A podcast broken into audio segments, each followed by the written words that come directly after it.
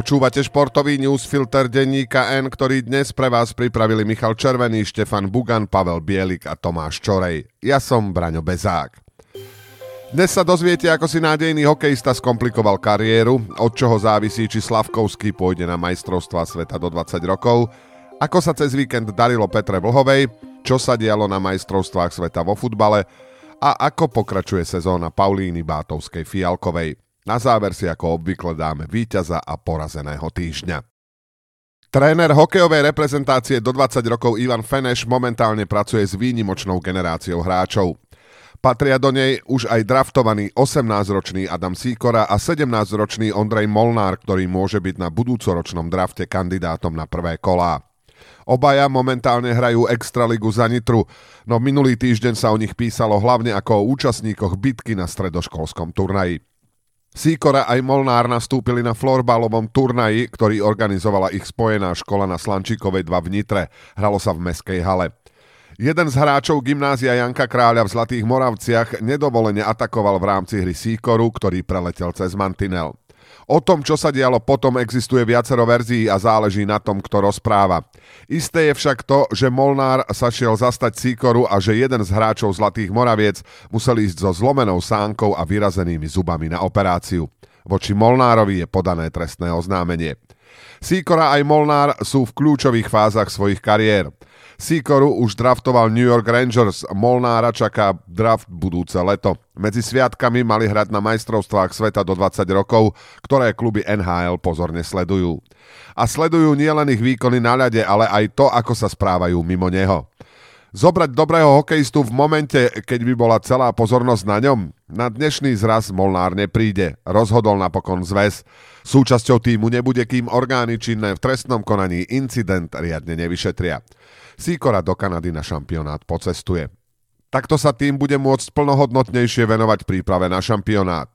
Keby Molnár nazraz dozvolená prišiel, pozornosť by bola len na ňom, všetko ostatné by išlo do úzadia. V týme stále Sýkora je, no ak sa potvrdí to najhoršie, čo sa o ňom po florbalovom turnaji píše, tak len chytil súpera pod krk. Molnár si výrazne skomplikoval svoju výborne rozbehnutú kariéru, stále má však dosť času, aby všetko napravil.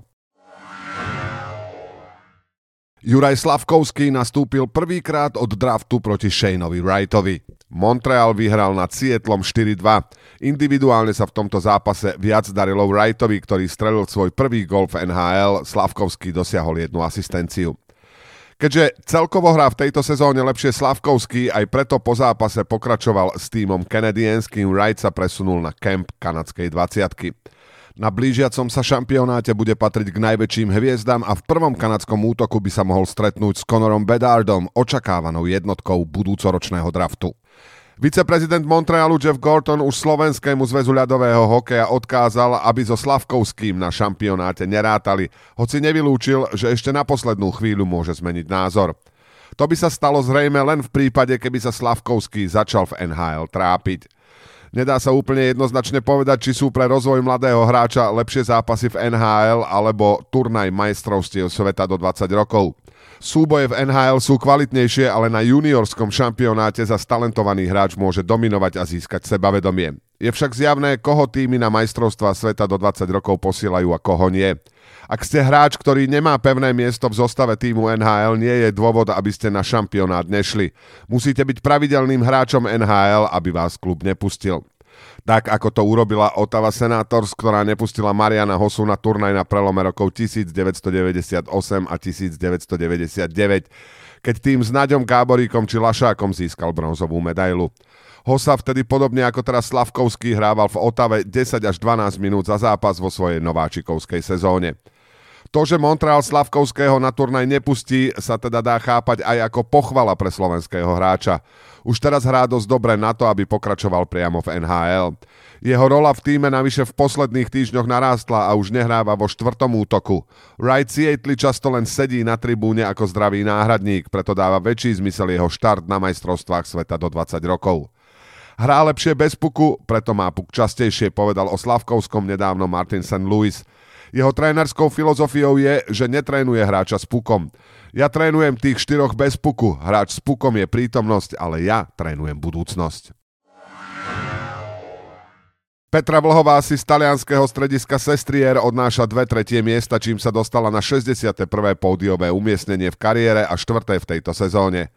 V oboch pretekoch po prvom kole viedla, no líderskú pozíciu si na náročnej a miestami rozbitej trati neudržala.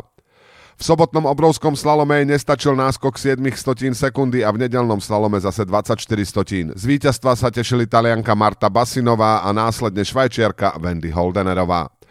Jej rivalka američanka Mikaela Šifrinová síce cez víkend nezvíťazila, ale do celkového hodnotenia svetového pohára si pripísala rovnaký počet bodov, keďže obsadila 6. respektíve druhé miesto. Vlhova stále otvorene nepriznala, že zvažuje útok na veľký globus. Po pretekoch v Sestrier však potvrdila svoju účasť na podujatí vo švajčiarskom Sen Morici, ktoré sa začína v piatok 16. decembra a kde sa v priebehu troch dní uskutočnia dva zjazdy a jeden Super G. V prvom rade si potrebujem oddychnúť, vysvetlila pre TASR.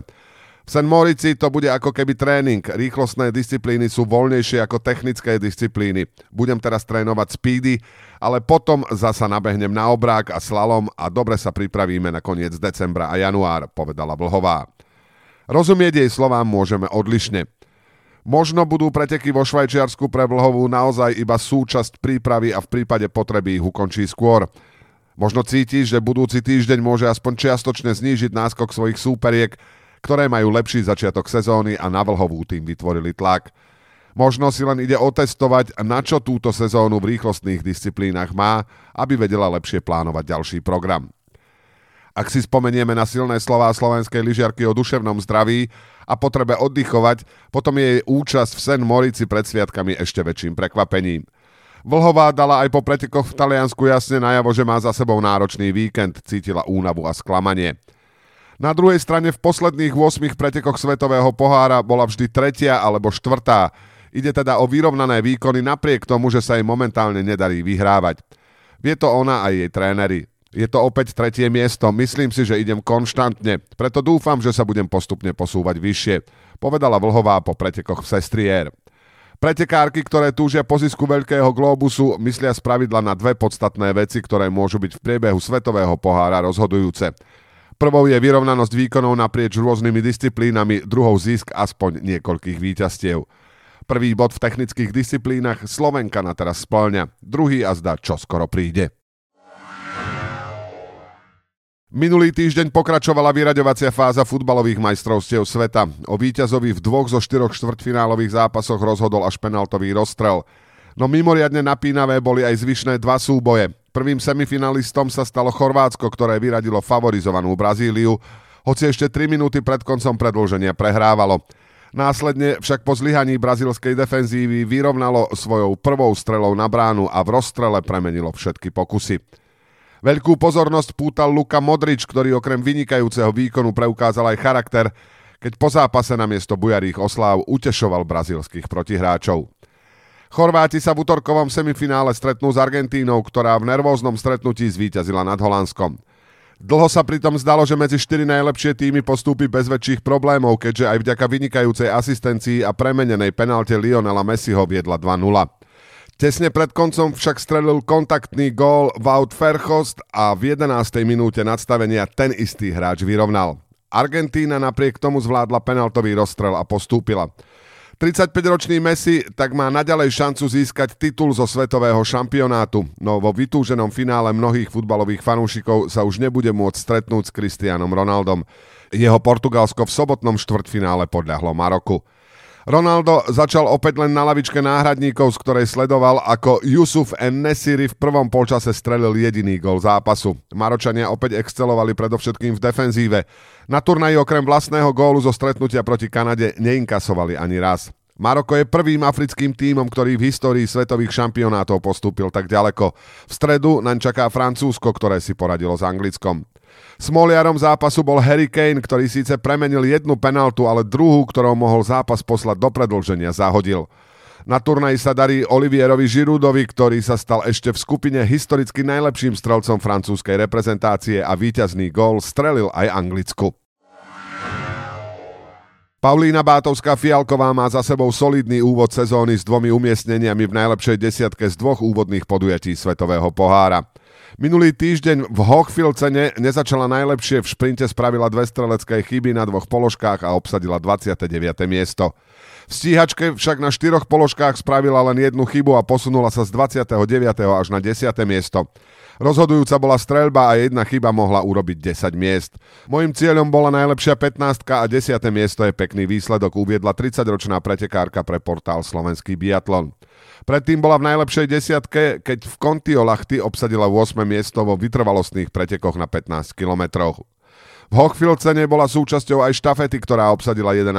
miesto, čím sa zlepšila o dve miesta oproti prvým pretekom sezóny. V zostave bola ešte jej sestra Ivona Fialková a dvojičky Mária a Zuzana Remeňové.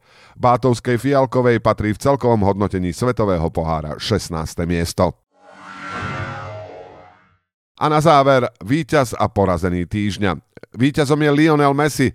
35-ročný hráč je kľúčovým pre Argentínu na majstrovstvách sveta, kde sa hrá o poslednú veľkú trofej, ktorú nezískal. Jeho výkony pôsobia o to výnimočnejšie, že sú v kontraste s o dva roky starším Cristianom Ronaldom, ktorý vypadol zo základnej zostavy Portugalska a porazeným je Ondrej Molnár. 17-ročný hokejista si bitkou na florbalovom turnaji výrazne skomplikoval svoju sľubne rozbehnutú kariéru. Na budúcoročnom drafte ho mali vybrať z prvých dvoch kôl.